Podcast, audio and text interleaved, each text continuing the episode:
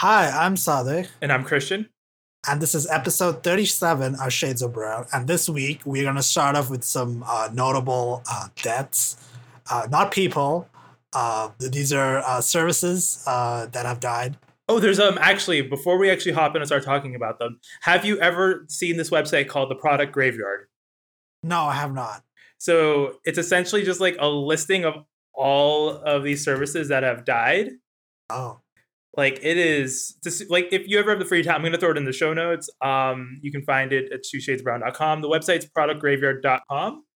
Uh, and you can even submit autopsy reports of services that have died. Like it's very, it's it's very good. And you don't even I th- if you go to the website and you click on it, you can send flowers. It'll tell you uh, what why it was memorable.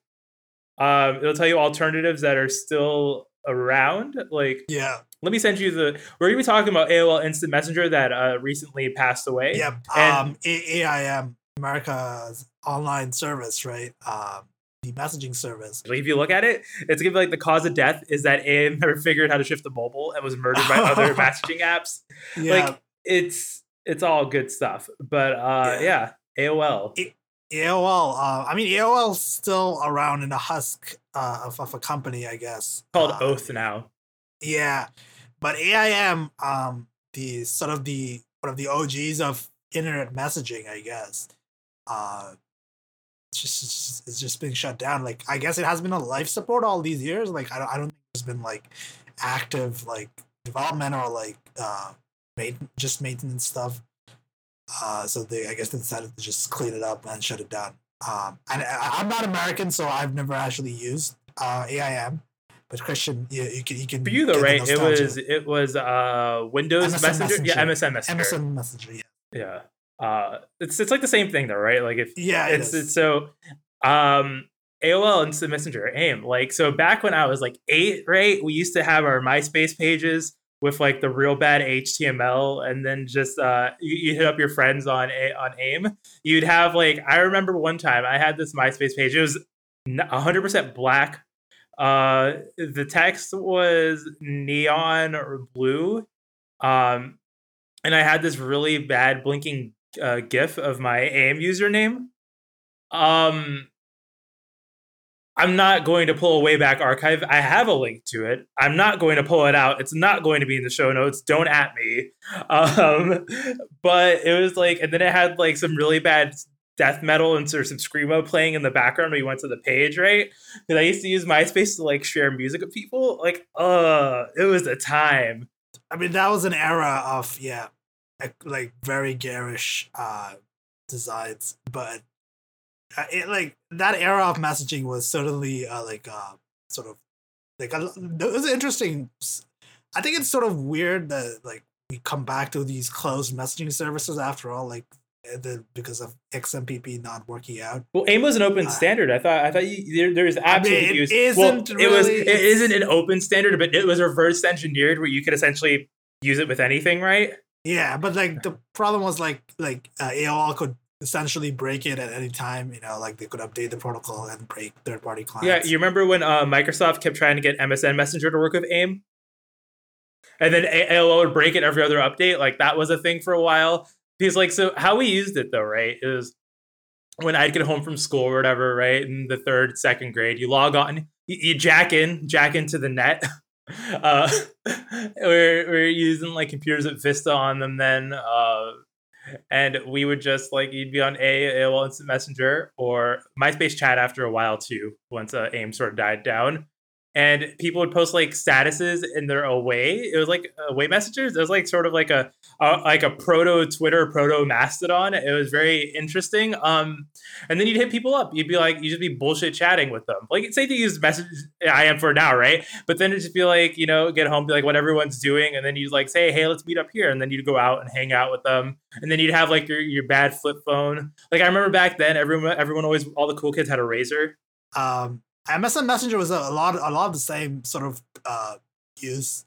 Uh, like the people would put all these fancy like messages and emoticons. Uh, they were called emoticons back then. Emoji was not a term that was, uh, I think, not didn't exist outside of Japan probably, but uh, yeah, so emoticons in in the in like you could set like you could get like this custom MSN Messenger mod that would like allow you to do have more features. Like you would like uh, hook into MSN Messenger and have like uh custom like skins and uh, designs and like all kinds of like customization options.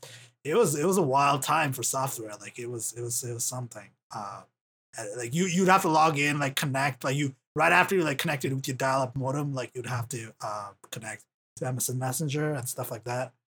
Yeah, it's good times. It was um, it was good. It was good stuff. I I'm I miss it. Uh, I'm glad it's gone. Um, me and Sad are going to try real hard not to get into debate chat apps right now. I think. I yeah, think it's, it's best just yeah. to move on because I yeah, just the, the, uh, the, next segment that we could go into is a 30 minute rant on Electron, but I don't think anyone wants to hear this. No, that's where it's going to end up. uh, speaking of speaking of things that, uh, well, actually, that's not a good segue. Uh, speaking of uh, another dead thing, uh, our recently dead thing, uh, Groove Music. Groove Music also was in a uh, lifespan state because you have to remember what Groove Music started off as. Zune Music Pass, which would give you five free song downloads each month, which were DRM free, I believe, but in WMA format. and you had to use the Zune uh, desktop app to get it, which honestly, real talk, that Zune desktop app is a baller music player.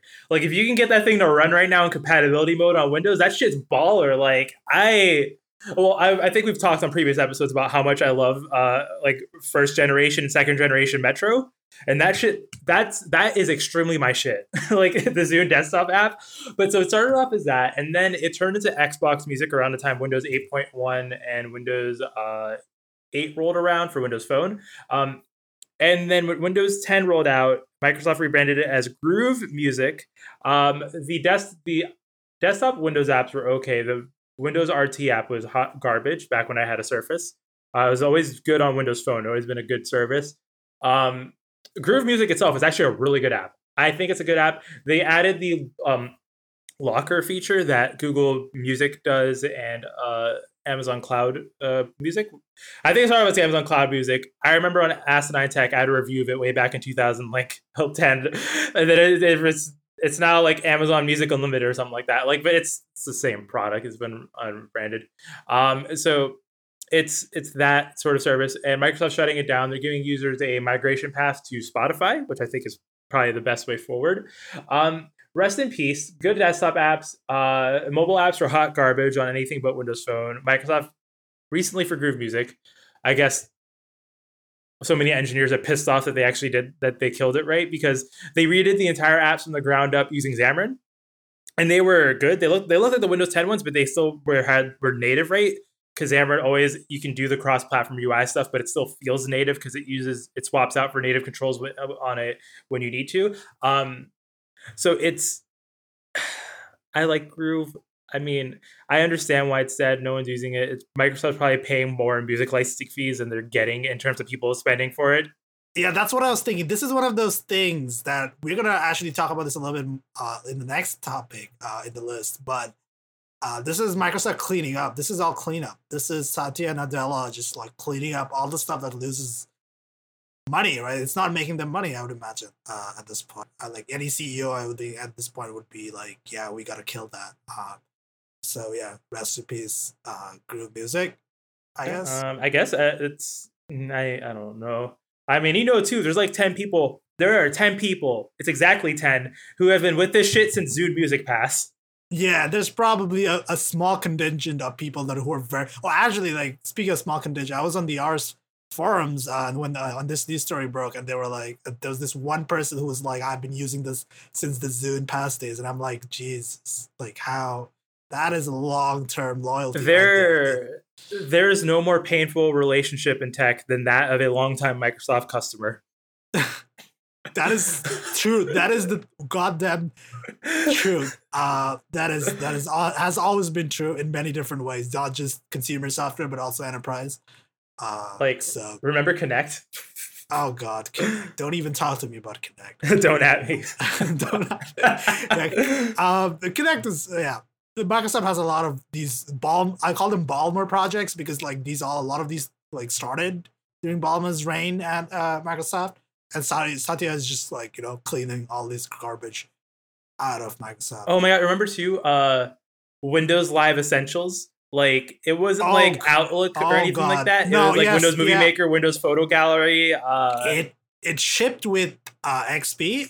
yeah, or XP through? XP Yeah. through seven. It shipped with XP and Vista, and then seven was an optional download. You remember Windows Blogger, Windows Live Blogger? Yep, yep. And you, remember all I, I kept nagging you to install like this WordPress extension so it would work with Asinine Tech. Yeah. oh, yeah, there's there's a lot of these. Like remember Outlook Express? Yeah, well, uh, rest Outlook in peace. Express. Yeah, I mean, let's move on to like the next dead Microsoft thing, I guess. Um, It's not dead. Is it? Is it dead if it never came out? yes, well, no, I guess it never never had the chance to be born. Uh, but uh, the there was a, a Windows Central had a post. Uh, I guess they got some leaks. Uh, they got a leak device or like a prototype. Oh, they got a prototype uh, of the of an unreleased all screen uh, Win Lumia Windows phone, and this thing is is is. It's, it's, it's something like it, it's an interesting looking uh, device if it ever came out in the real world. Uh, but we all we have is the prototype. So What's What's interesting about this is that right. So it's bezel-less Lumia phone, but it's also meant to be a low end one. So this would have been a cheap phone, right? And Yeah. this is 2014, right? So like, if they had released it in 2014, this this design holds up in 2017, right? Three Yeah, years later, does. if this came Yep. out today as a like Android phone, I'd be like, that's a really good low end Android phone, right? like, Yep. I mean, obviously, maybe they upgrade the processor to like a Snapdragon 600 or like a better camera, right? But assuming that the specs, that the design stayed the same, but the specs sort of shifted to where a low end phone stands at in 2017, if this is like a Android One device, yep, this would be a, like a killer purchase. So, this like, is yeah this this is ahead of its time. Honestly, I'm looking at the device's design and, and the current design trends of uh, current phones are like going bezel-less. You know, uh, iPhone X, uh, all the other smartphones uh, that are coming out this year. Uh, bezels are basically gone, and this this phone like it's it's it's go, it's moving to a, it is basically bezel-less. Right, there's only like a bottom bezel, yeah. at a minimal like top bezel so it's it is basically copying like uh i'm not copying i mean it's it's like way ahead of its time and jesus that's it's what could have been if this was actually released but uh this is this is a this is a way of saying like you know uh the news also came out this is not in the show notes uh i guess but it's like we should put it in uh rest in peace uh windows phone uh Windows Phone has had the most prolonged, like, it's been in a hospice for so long. Microsoft has just been like, you know, putting it on life support and just like slowly turning down the power. And now, now Joe Belfiore came out on Twitter and is like, yeah, we're going to keep supporting the platform. And so as of right now, what they're speaking of is Windows 10 for mobile. There is Windows 10 on for ARM, which is different, but can also run at different sizes. Um, so I'm about to break out of the scope because I, I actually want to explain the differences between this because uh, so I'm gonna talk about Andromeda for a minute. so what Microsoft is doing right now, because Microsoft doesn't know how to name things and they have 10 million SKUs. Um, around the time of Windows Vista, they back when it was codenamed Longhorn, they had one core or one Windows was the code name for it, where essentially the kernel, the driver layer, everything below the user land was compartmentalized, right? So no longer do I need Windows embedded kernel, right, to run on ARM devices. NT itself can run on ARM by itself, and you can build on top of it. NT being the kernel for Windows, and the driver layer can be ported to different um, devices, right? IoT devices, ARM devices, 64-bit servers, right? It's all the same thing. No longer would they have to split uh, that, like the lower level stuff, with, between different teams. But now what they're doing with it, it's called, I think, One Windows is the internal name the code name was Andromeda, but now they've officially called it One Windows, something like that, where they're taking the user land stack and doing the exact same thing. So think of it for the Windows shell. There's a project called CShell. We've talked about it before on the podcast. Um, CShell is it's essentially it's redoing the entire Windows shell uh, in XAML, which is uh, the same UI framework stuff that uh, UWP apps are built on top of. So it's portable. Because right now, if the shell on Xbox, the shell on a Windows 10 desktop, and by shell I mean the start menu, the file explorer, um, the taskbar, those are all separate projects. So what they're doing is making it so that that one shell is extendable. So where there is a mobile interface for it, there is an Xbox interface for it, and there is a desktop interface for it. And this works where now if we have something called Windows on ARM, which is different from Windows 10 mobile, Windows 10 mobile was just the evolution of Windows Phone That's gone. Microsoft has killed that off. Windows 10 on ARM is still alive. And that is if you have a six inch tablet, right? It will show you the mobile the mobile um, shell, but you plug into a desktop or a monitor now for Continuum, and it won't, and it's going to be the full de- shell. It's going to be the same start menu that you see on a desktop, right? No longer does it have like this weird sort of hacked up Continuum implementation. Like that's the user thing. And if, if you plugged it into the TV, I guess in theory you could get the Xbox UI if you wanted to, or at least some of it, right? Like a, a version of that. Um, so that's what Microsoft's doing. So when they say they're killing Windows 10, they're killing Windows 10 mobile. That's going to still have security updates and um, baseline enhancements for two, three years because Microsoft's really good about supporting things. Uh, but there are no more feature updates coming to that. But they still have mobile efforts. They still have tablet efforts with Windows 10 on ARM and Andromeda, which is just sort of compartmentalizing the actual user land part. Like another part of it too would be telemetry, right?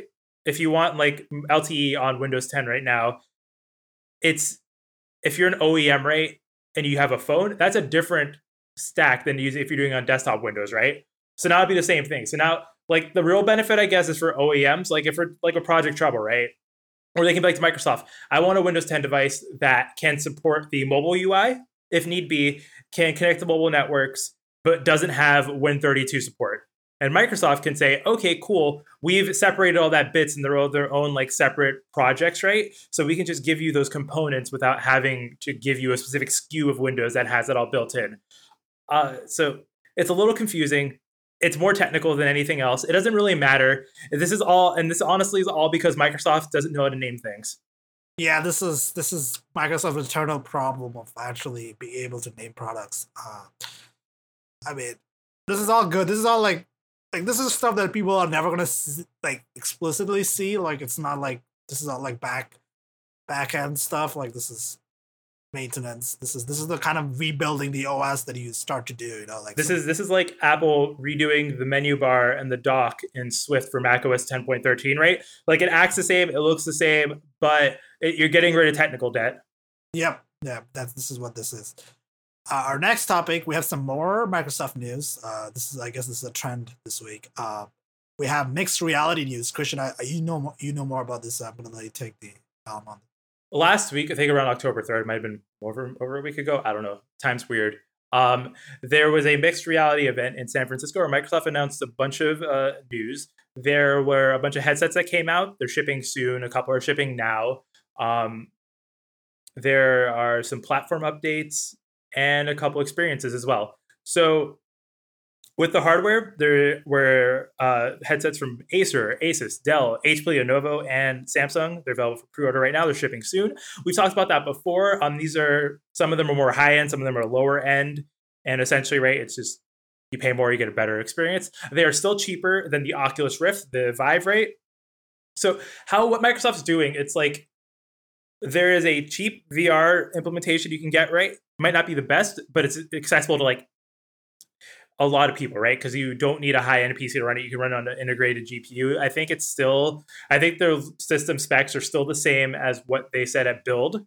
Um, so that's good. And it's, I think this is really interesting because they're going in all, all in on it, right? Because right now VR is quote unquote accessible, but it's not cheaply accessible, right? So even if you're going to get a lesser experience, they're still guaranteeing a certain bar of quality. And also, as well, um, they acquired AltSpace VR, which is a social network for VR. I've never used it before. I have a couple friends who've used it. They said it's interesting. Um, it's definitely a, a purchase that makes sense. They're also launching a Halo VR experience coming on October 17th. Um, Halo VR. Okay, yeah, yeah called so... Halo Halo Recruit, and yeah. they also are shipping with the Windows 10 Fall Creators Update. Um, we're not going to talk much about that. We're going to talk about it next week because that's when the Xbox new UI, I believe, ships and the Fall Creators Update officially launches. So, uh, but I want to talk about the the experience so that's shipping with that right now. Um, what it is, it's essentially a virtual room. We're gonna have a video demo link to it in the show notes, like 20 minutes if you want to watch it.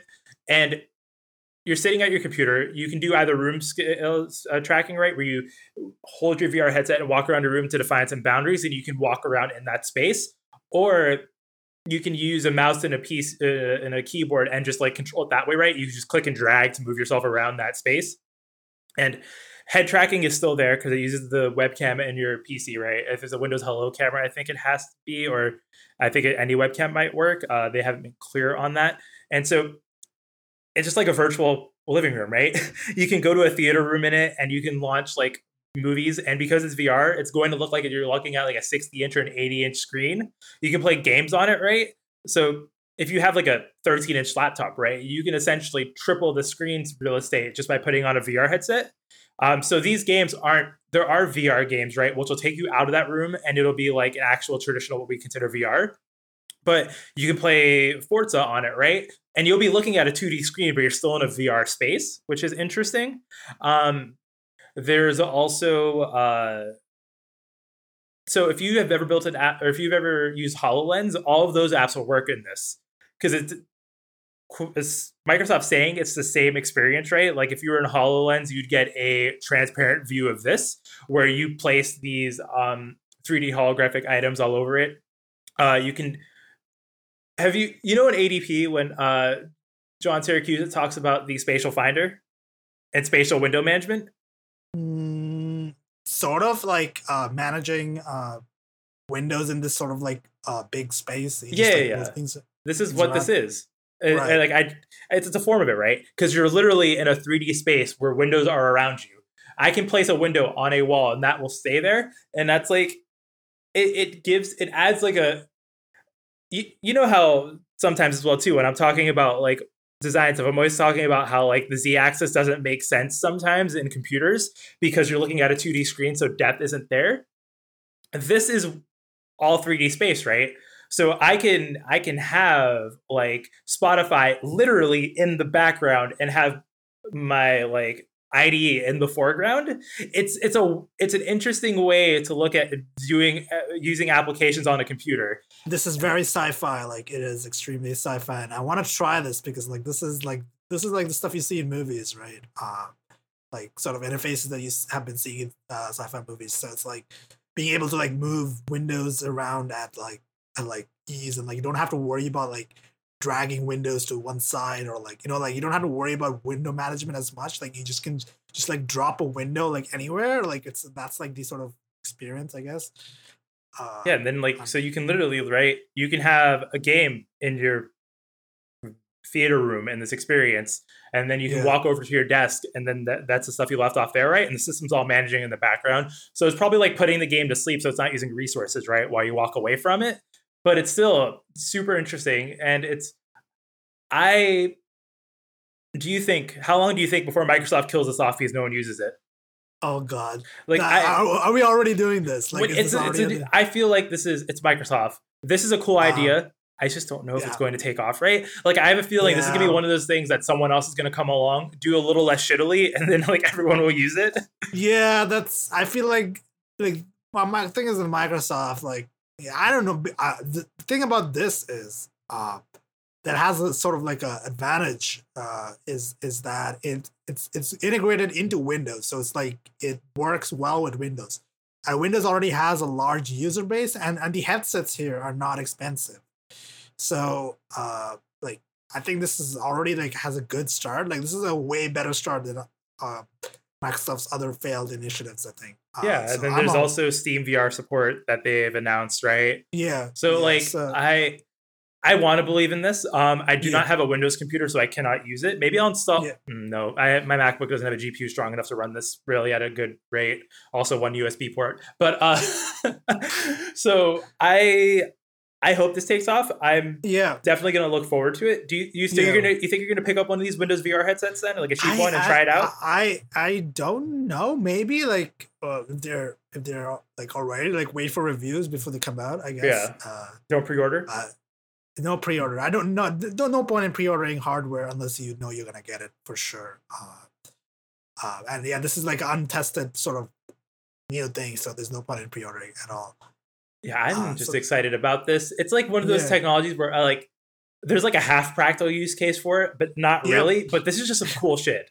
Yeah, it is definitely like very sci-fi. Like I just want to like play around with like various windows and like have videos like in in, in one in the background and Yo, then, like You remember Rainmeter, that like desktop app? Oh, Imagine oh, it, but in 3D space. Oh no! Yo, or like Conky, like that, right? Like, but that Oh, is Lord. like in an actual 3D space. You know that Bruh. would be a killer. That would be amazing. Like honestly, like r- stuff like Rainmeter is what makes desktops like, like, like great because like they're like the, this ultimate customized. That's the thing about this. Like it gives you this like sort of new dimension. Uh, it does give you a new dimension to play with, right? And it's, it's extremely like um, like, this is extremely good. Yeah, and then even Uh, then too, Microsoft has like the hand tracking devices that they announced, right? Those controllers. Yeah. So Yeah. like, this is like I don't want to say it's. I'm about to sound like a tech bro here. I'm sorry. Uh, don't at me.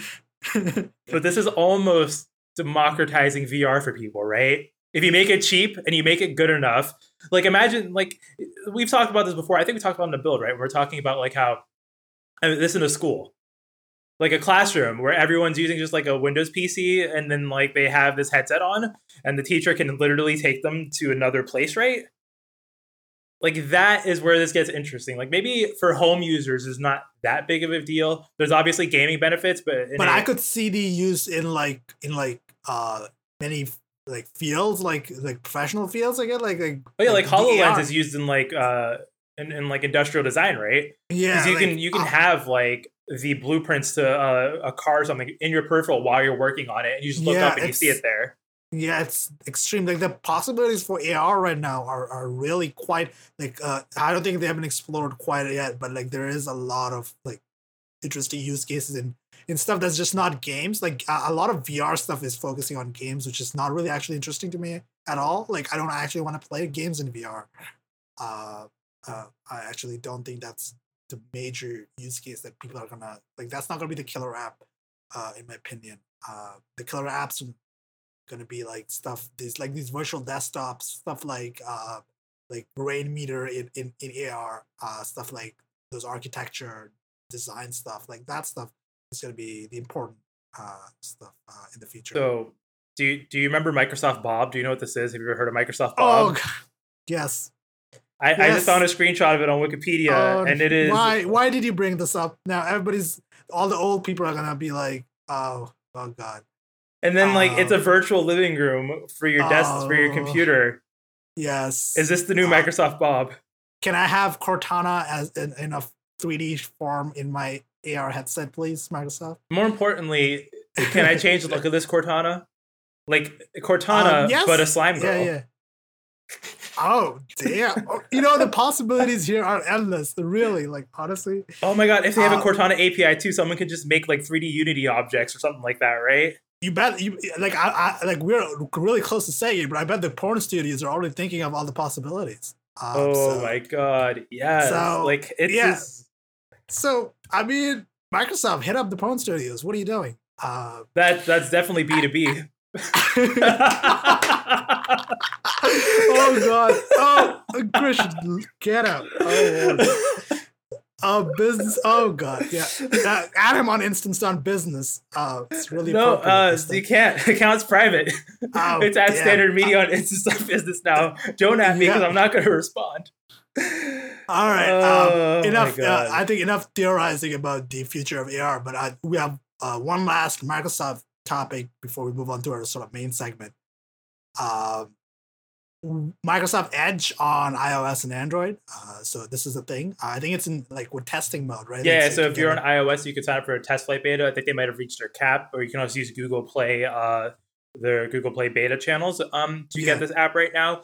And it does not bring the Chakra engine. I think it's Chakra or is it Edge HTML? Whatever Microsoft, it might be Kraken. Whatever ones there's new, their new uh, rendering engine that they use in Edge, it doesn't bring that to Android or iOS. Obviously on iOS, just because uh, you can't do it, Apple makes you use a WebKit view, uh, WW WebKit view for all those.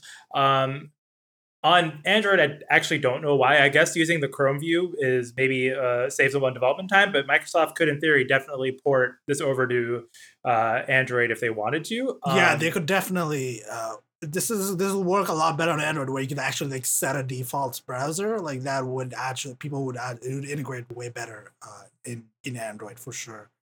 Uh, yeah, so this is. I mean, if you if you are a hardcore Windows user and you use Edge, uh, I guess this is good for you because you can like sync over like uh, various things like settings and like bookmarks and whatnot.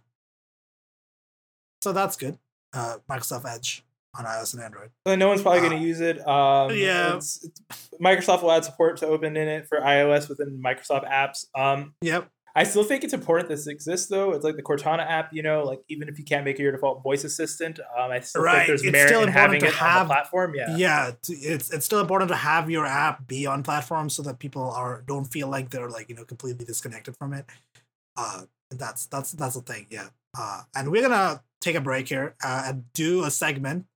We forgot to do it Uh, last week, We but it's back. It's, it's back. We're reviewing more Oreos. Yeah, Christian, what are you Um, reviewing? This this week I bought Halloween branded Oreos.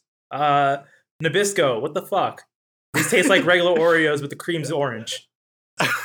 so they just added some food coloring. Literally, it? literally, it's that.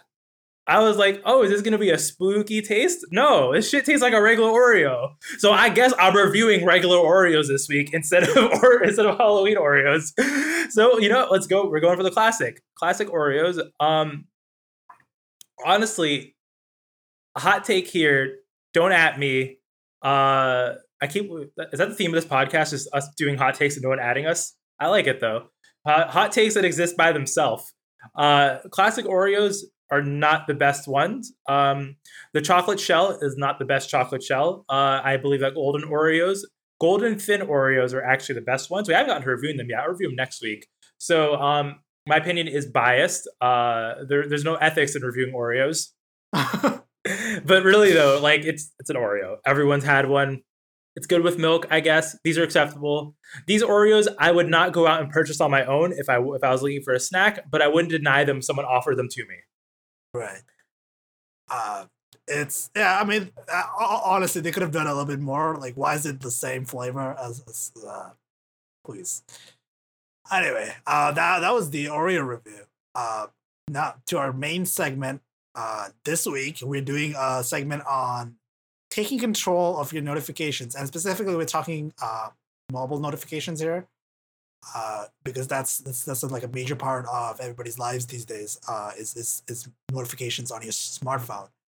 Uh, we're gonna start off with social networks. Uh, the first one being uh, Twitter and Mastodon, so microblogging. Uh, Christian, what what do you do for for for these? Well, so Uh, what I have, I don't even have Twitter or Mastodon on my phone. I use the web UIs. Um, but even for the web UIs themselves, I I know Twitter depends on the client. Twitter doesn't really let you control your notifications. I use mutes as much as possible. In Twitter, at least, Mastodon doesn't have mute support. Gargron when, uh, but but I, I mute when I can because you know there there is this there I feel like there's two trains of thoughts when it comes to social media.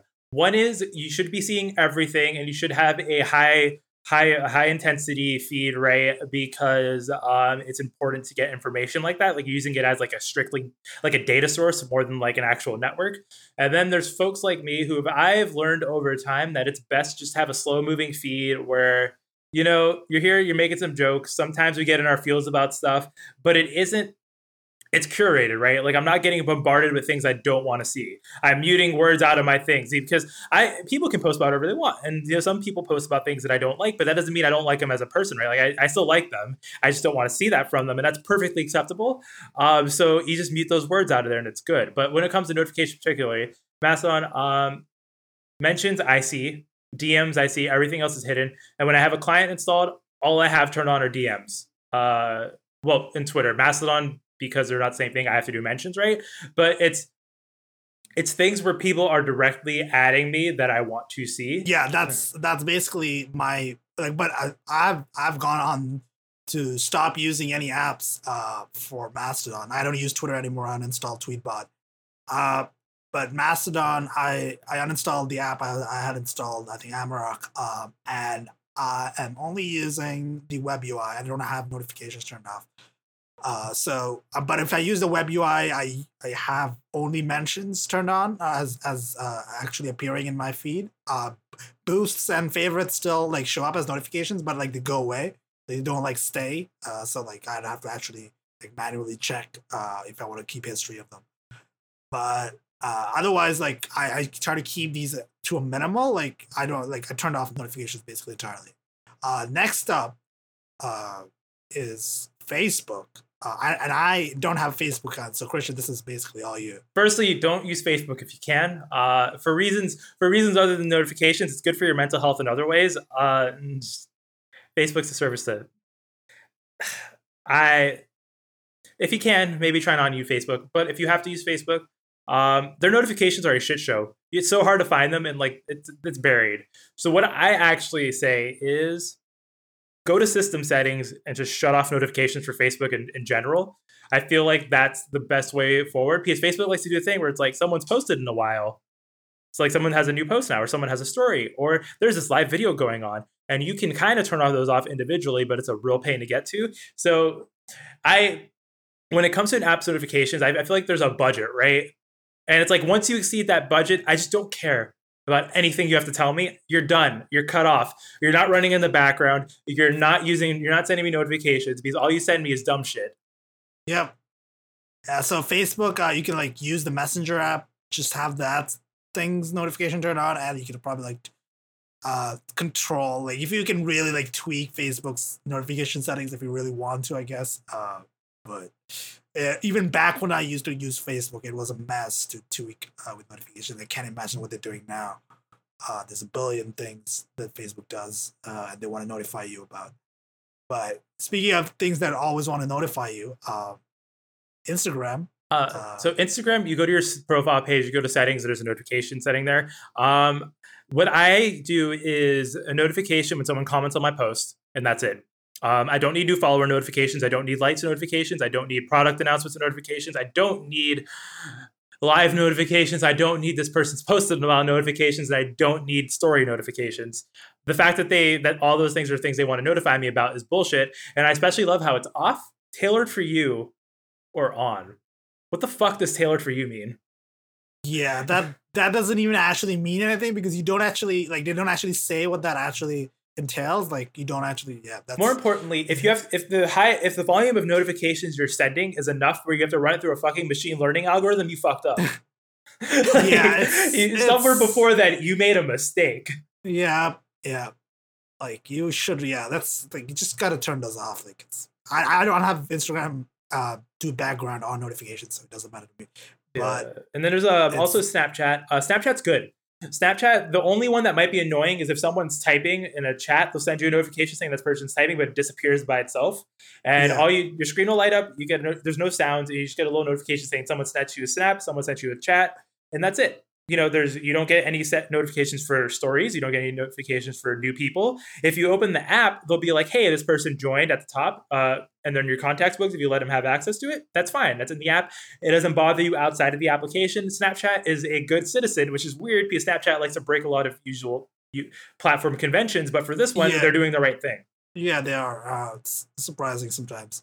Uh, but yeah all these social media apps uh, like uh, feel like are budget for notifications is like they all they always try to like put in as much notifications as they possibly can because hashtag uh silicon valley hashtag uh engagement yeah oh god. Like uh like uh, life hack here. Try and use social media the least amount as possible. Like i i don't think this is a hot take i but just like a self-care thing. Like they're they're what these notifications are doing honestly right they're playing on the fear of missing out right? They're playing on that but you you don't need to be checking your feed all the time. It's okay if you miss things. You don't have to make read every item that comes in your feed. You don't have to see everything that comes in your feed. It's okay to block people. It's okay to unfollow them. These apps train us to like make those dark like make us feel like we're do- using a dark pattern when we try and block someone or we try and mute something, right? Because of how difficult it is to do it. But curating your feed is fine and it's probably one of the best things you can do to like make yourself not feel down and just just do it yeah, honestly, just just managing the volume of information. Like if if you if you started following a certain above like number of people, it becomes extremely tedious to keep up. So it's like it is important to manage your uh, follows. Uh, I think it's important, especially for like Twitter or Mastodon.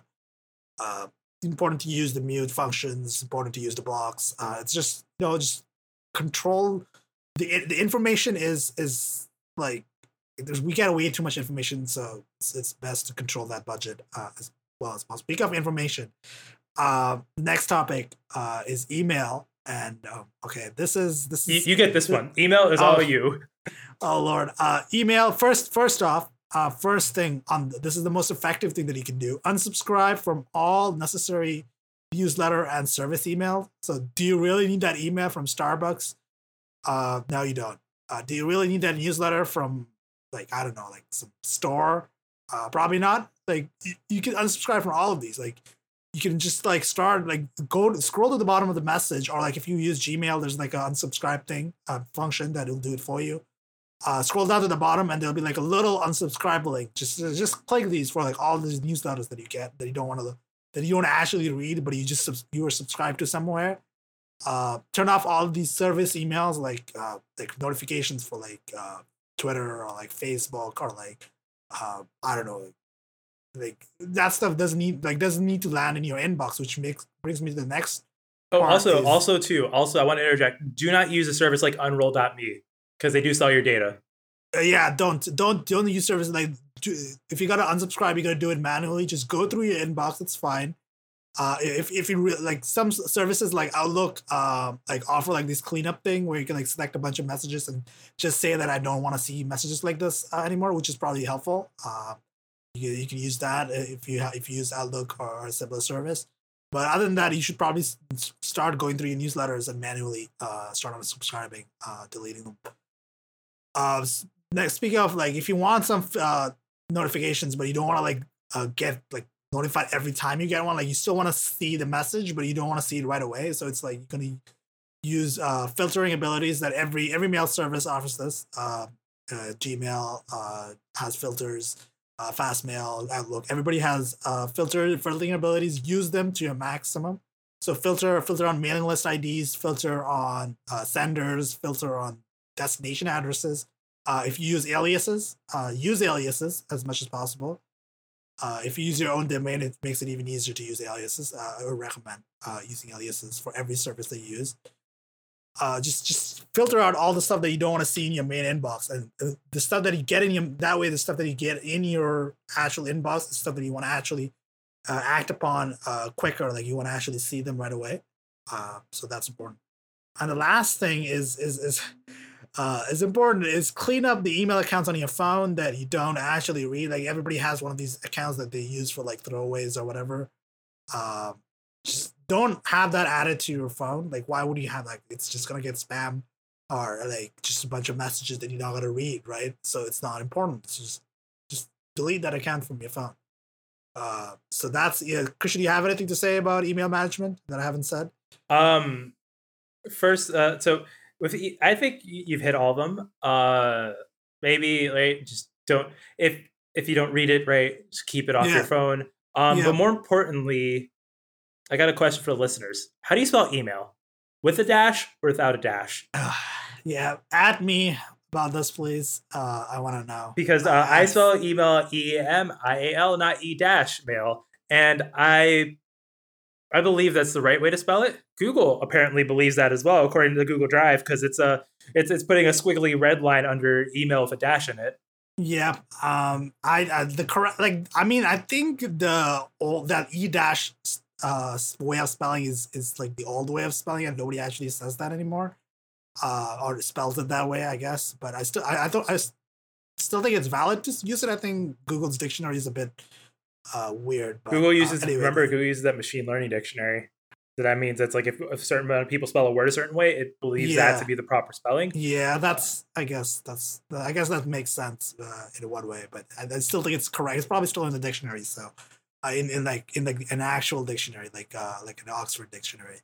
But uh, moving on from email, uh, next up, uh, we're gonna talk about news alerts. Uh, a lot of people have these uh, subscribed to like uh, uh, New York Times.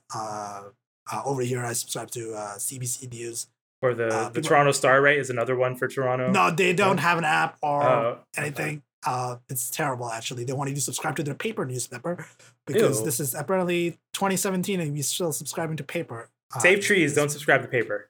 Yeah, don't do that. Uh, it's just just a waste of trees, really. Uh, so news alerts like how, like Christian method like you're gonna so right so to... what I do right for uh news alerts is I have so my my idea of a conceptually what I view my notification center as is sort of an inbox right so like when I scroll down to see my notification center, I should be seeing things that I specifically want there. So for news alerts, I have it set where they will pop up in my notification center, but they're not going to buzz my phone. They're not going to uh, make a sound, and they're not going to have any toast notifications. And for those of you who uh, I guess that's jargon. A toast notification is when the notification pops down from the top of your screen, right? If you get a text message, it'll pop down and you can interact with it. You can respond in line. That's a toast.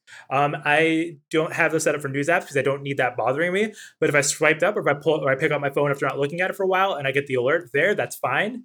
Um, this is more of a like an it depends all right? Because I know for some folks, getting consistent news alerts about politics and stuff is going to wear off on you. And it's perfectly fine to have none at all or to not even have that news app on your phone and just use like an RSS reader where you're browsing a few of your favorite art blogs or something like that, right? Like that's perfectly acceptable. Like, you know, uh, but if you if if you if you can do that and it's something that you want to do right like if you want to get those alerts and it's fine not to um i say that you should have it where it doesn't bother you and that it's only when you pick up your phone and you uh, and you're specifically going to your notification you pull down that drawer to see what you've missed up on that's when it pops up there. And that i, I think that's the way like to, to still stay informed but also keep your sanity.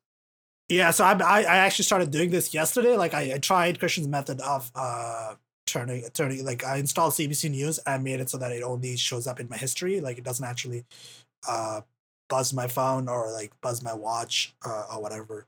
So I think that's that's an interesting way to actually process notifications. It's it's it's good, I think, because you you you process it on your own time, not when not when the notification arrives, right? So it, it gives you back control over, uh, you know, like the notification sort of budget. Uh, moving on from news alerts, uh, this is a big one. Uh, the next one is messaging apps. Uh, I know everybody uses messaging apps. Maybe many people use multiple messaging apps uh, because hashtag uh, fragmentation. Let's not. We're not getting into that. yeah, no, we're not getting into it. And I'm just mentioning it because it's it's might be a problem for people who have a lot of messaging apps. But uh, one thing that I found useful is if you're if you're in a lot of large group chats uh, or group chats that are not as important to you uh, all the time, that's fine. You can you can turn off specific uh, individual th- like group chat notifications. Uh, all all messaging apps allow this. Tele, uh, WhatsApp, uh, iMessage. Uh, every every every tel- every me- uh, messaging app does this, so you can you can turn off specific. Yeah, you can have like per thread notification settings and all that.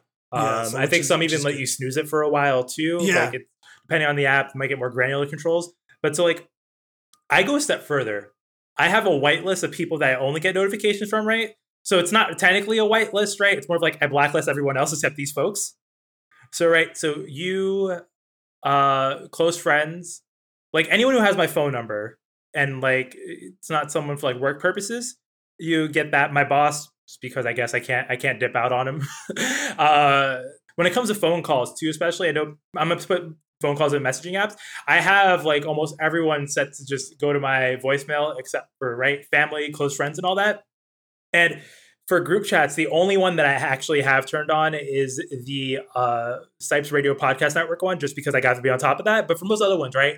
Like it's like it's all these apps, right? Like I said it before, I'm gonna say it again. They're built to mess with, to play with you so that you engage with them more often, but you don't. It's fine not to, right? Yeah, like yeah, especially especially in a group chat environment. Uh, I feel like the, even with uh, from a social level, the expectation is not to respond immediately. Like in group chats, it's normal to uh, like people just discussing stuff and you're not actually like maybe you're at work or whatever and you don't have to actually respond to anything so you don't need to be notified about that like you can uh, just have that thread have or uh, group chat have notifications turned off and just come back to it where later when you, you want to read those messages right? You don't have to actually have a notification for each message in that uh, in that group chat. So that is actually this even socially acceptable uh, thing to do. So uh, I think that way you, you're reducing stress for yourself, uh, and you just you're also saving battery because you're not your phone isn't buzzing all the time. Also, uh, to uh, turn off read receipts, unless unless like you're, you're like super. So I say I, I I turn off read receipts for everyone except like super close friends, right? Yeah, yeah, like, yeah, definitely, yeah. Because it brings unwanted anxiety into it, and it's a whole mess. Like general turn off read receipts, um, and there is nothing wrong with being a late texter like that that here's some here's some unwarranted life advice unsolicited life advice you are perfectly fine if you do not get back at someone within like five seconds of them hitting you up obviously maybe if it's an important message you know, keep your notification right. Like if my website's breaking or if like someone's doing something gross on instant.business and Static's calling me and I'm not picking up, then you know, maybe I should be a little more attentive. But when it's like just a friend I haven't hit up in a while, it's fine to not respond. Yeah, it's, it's, it's yeah, it's definitely got to manage like prioritize prioritize. How you even say that word? Prioritize? Yeah, prioritize uh, your notifications. Uh, I wish uh, iOS had better. We're gonna talk about this in a little bit, but uh, the various systems uh, for mobile devices.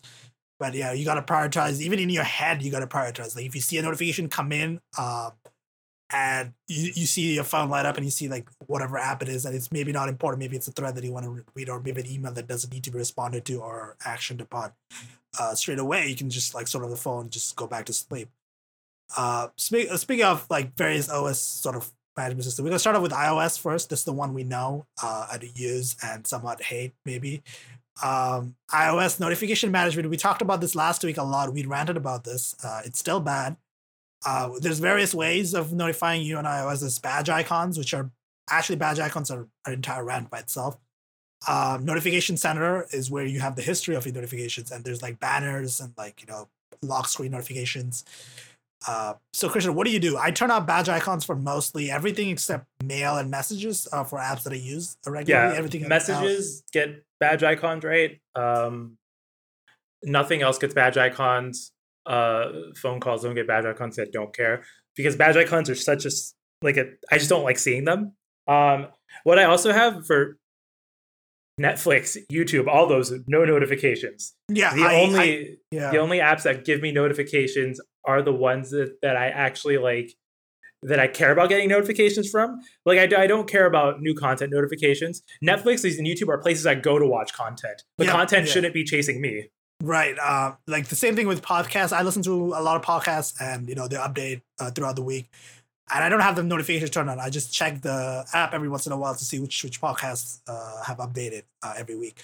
So there's no, there's no need to be notified about that. Like there's no point in that you be notified about it uh, every single podcast. Uh, I only have notifications turned on for Two Shades of Brown, just so I know like the feed is working properly. But uh, other than that, uh, I don't have uh, notifications turned on for any podcast.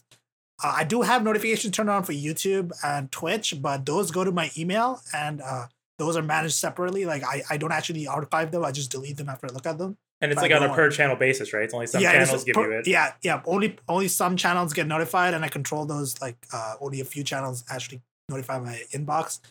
Uh, so that's that. Like I, I like those are managed well. Uh, the, yeah, the, yeah. So like it's it's fine to have content notifications, right? Yeah. Like I'm saying in general, like that whole entire we'll just notify everything's bad. But like if you like a specific content creator, or if you like a YouTube channel and you want to know every time they upload videos, like of course do email notifications, do app notifications. That's fine, right?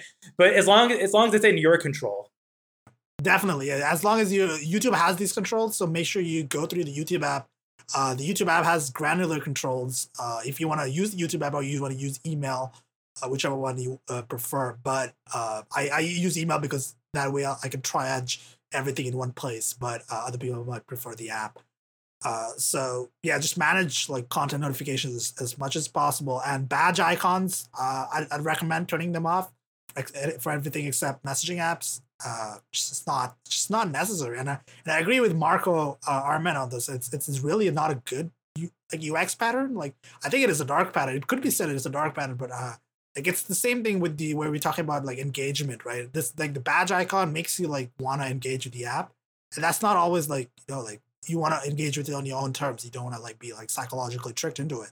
Like you know how Duolingo, right? Is like, yeah. oh, you haven't been opening these. We'll just stop sending you these notifications. Yeah, yeah with a sad face, right? Like that's that's like the whole point of it, right? Like it's just to get you engaging with their app. And mind you, that's breaking apps app store violations, right? That's an app store violation. Your mm. app, if you're doing that according to app store rules, yeah, your app shouldn't a, be in there. But no one a violation it. if if nobody uh, if Apple doesn't enforce it. Um, this is this has been a long term sort of complaint on uh, on the App Store.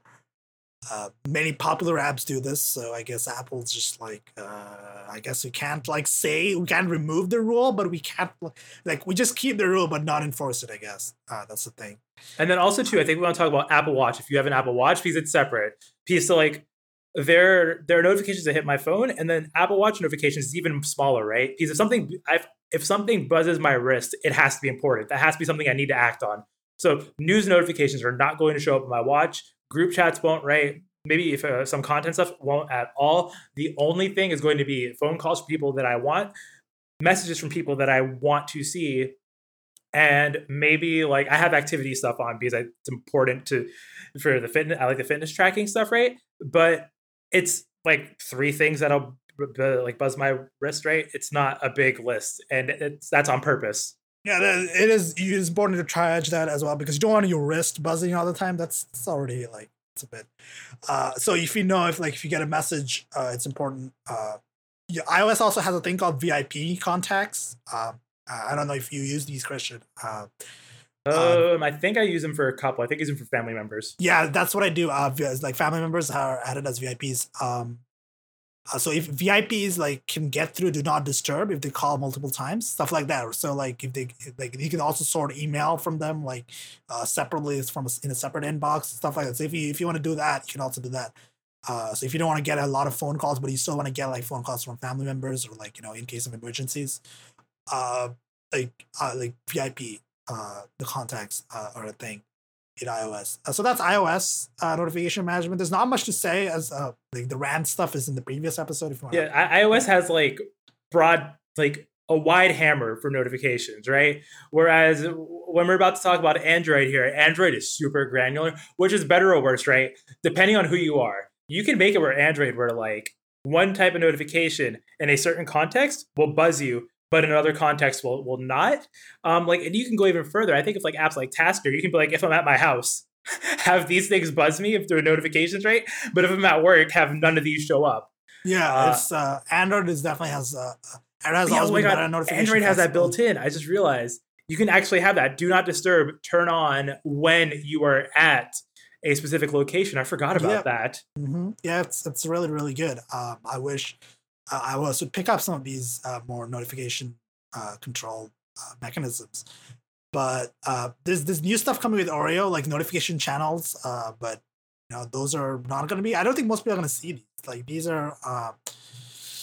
Oreo is not going to be unless you're picking up a new Oreo phone this year. I it might not be actually relevant to you. Uh, yeah, it's well, but um, there's still a basic form of it in uh, in previous versions of Android. So for Oreo, with notification channels, what we mean by that is so if you go to an app setting notifications, each type of notification the app can send you will show up in the system settings as a toggle. And so if you're on a phone for a new version of Android, what we recommend doing is going through every app on your phone. It might take a while, right? But this is important to and looking at all those notifications and judging, do I even want to see them? If not, just turn them off. Or you can have it set where they'll show up in your notification drawer, but the icon won't pop up, so it won't bring you, it won't like be in the tray, but it'll still be there when you swipe down or you can have it be a regular notification right that pops up from the top. Um, and I, it's important to just go through all that. And you can even have apps override do not disturb which i think is important right? So you can have like say for example if i have pingdom right on my phone and some of my websites down i can have that disrupt do not disturb and just make sure that it gets through and i get that uh, notification. So like uh, like we're saying of ios judge each app on an app iOS basis judge, judge like what kind of notification channels they can send you and go through and do that. And with Android as well, you can also snooze notifications. So so take that into consideration, right? Maybe it might not be like something you want to act on now. So maybe there's a group chat that's just a little medium frequency. Sometimes might annoy you. You can just snooze it for half an hour. Then if you're in a, in a context, maybe it might make sense to keep notifications on. Yeah, right? maybe maybe maybe you you got it a, in a spicy thread on Mastodon, uh, and uh, you want to just mute mute that for for a little bit because you know it, it gets hot and heavy uh, on Mastodon sometimes. So you know mute that mute that app for like you know like an hour. I can come back to it. Uh, it's fine. Uh, so yeah, like control like the more use all these features. I think these all these features are really good. Uh, I think they can be a bit confusing sometimes, but I think uh, you don't have to use all of them, but the, even the basic like hammer, hammer style iOS stuff like turning off notifications entirely for an app, uh, stuff like that is uh, also exists on Android, obviously. So just just be aware of what apps are like. Android also has a problem with like these apps that like have garbage notifications. Like it's even worse than ads and notifications. Ads. Oh god. Uh, like games do this. I think some games do that. Um, like uh, you don't you don't need a notification from a game like ever. I I, I don't think anybody needs a notification from a game. Uh, so just just turn those off uh, entirely. So stuff like that. Anything else, Christian, you want to mention? Uh, Android Wear. Never used it before, but I'm pretty sure there's a way for granular controls. Uh, me, me and Orzatic have ever used an Android Wear device, but I'm sure you can do that. Um, also, as well, turn on Do Not Disturb when you go to bed. Like have that as a rule automatically. Like do, do people not do that? Like I thought everybody did that. I think there's folks who will just let their phone buzz when they're asleep, and you know, past a certain time of night, maybe have VIP contacts, right? Yeah, yeah, VIP contacts. That's what I've said. Um, use the override, do not disturb, or like VIP contacts. Uh, to if you really want certain notifications to get through, even while you're sleeping, um, do that instead of having all notifications turned on. That's that's a bit excessive, and it's it is definitely will affect your health. Uh, because I mean, it's hard to get to sleep if your phone is buzzing all the time. Uh, because it is it is loud. By the way, it is not quiet. So that's the thing. Uh, just for your own mental health and sleep uh, benefits. Just just turn just set do not disturb. And even location based stuff too, right? You can have yeah. where you go to a certain place if you're at home, so notifications show up. I think some might be built into some Android skins. I don't remember stock Android to do that, but there's definitely apps on the Play Store that let you do that, right? Like, you know, it's a rabbit hole you can fall down, but at least some basic tweaking, even if you use the broad strokes that Apple has in iOS, it still goes a long way to improving your experience, right? Because, like, I think we, we've said this multiple times, but it's all about you taking back control of your device and not letting your device control you, right? And that's don't don't let the machines win, man. oh god, that is extremely a movie line. But yeah, don't let. I mean, uh, don't let the Silicon Valley companies tell you that you need to be notified of every fucking thing all the time. It's not. That's not how people should. Uh, like conceive like not like how people should like live like this sort of like connected lives. It's not like it's not a good good way to go. Uh, it's it's, it's just detrimental to your mental health uh, long term. Uh, so just just just manage your notifications. It's for your own good. Uh, yeah, keep social you, media apps off your phone. Just go to the website because you really don't need them notifying you for much. Yeah. Um, yeah. If like I like I was telling, I was talking to Zach about Tisha. I was like, I don't need Mastodon on my phone because if something breaks, there are people there who have my phone number. There's three people who have my phone number, and if they call me, I'll, I will pick up the phone, right? Like that's it's it's the notification's gonna get to me. They're on the approved list, right? If they text me about something, I'm gonna see it like immediately, and I will know that hey, something's up. I need to go check this out, right? Like it's if it's important, it will come to you. I yeah. think that's the thing. Like if it's important, you gotta like make like uh like if you have like email address or like uh like if you if you gonna have share your phone number with specific people, obviously, uh, uh, so they can directly contact you. But yeah, so like make like make the way for like people who are actually have to reach you uh, and are important to you and stuff like that. Uh, that should be priority number one. Uh, like yeah, so be, don't don't yeah. use Mastodon as a chat app. That's what, don't use Twitter DMs. Use something separate that unbundles it from that feed. Yeah, yeah. Use use a messaging app. There are plenty of to choose from. Uh, we're not going to go into that. Uh, it's a recurring topic, but it is an important thing. Uh, no one uh, wants pick, to hear my chat app rant for the sixth yeah, podcast no, in a row. No, uh, no. With that, I think we're going to end this podcast uh, before we start on it. you can find me on Mastodon at staticsafe and mastodon.zomboclaw.com and Christian. All right, so uh, I switched things up and made my personal account private because reasons. So um, show stuff, I'm going to move it to uh, the standard media account on Mastodon, which is standard media instance.business. That's where all the show news is going to be at now. I'm going to debundle that for my own personal stuff. Um, so if you want to get show updates, uh, news about the network, or anything like that, you can follow that account, standard media instance.business. Um, the podcast network itself is Stipes Radio on Twitter, at Stipes Radio, that is. There's two shades of brown.com and our contact email, contact at two shades of brown.com, right? Yep. Uh, with that, I think goodbye. Bye.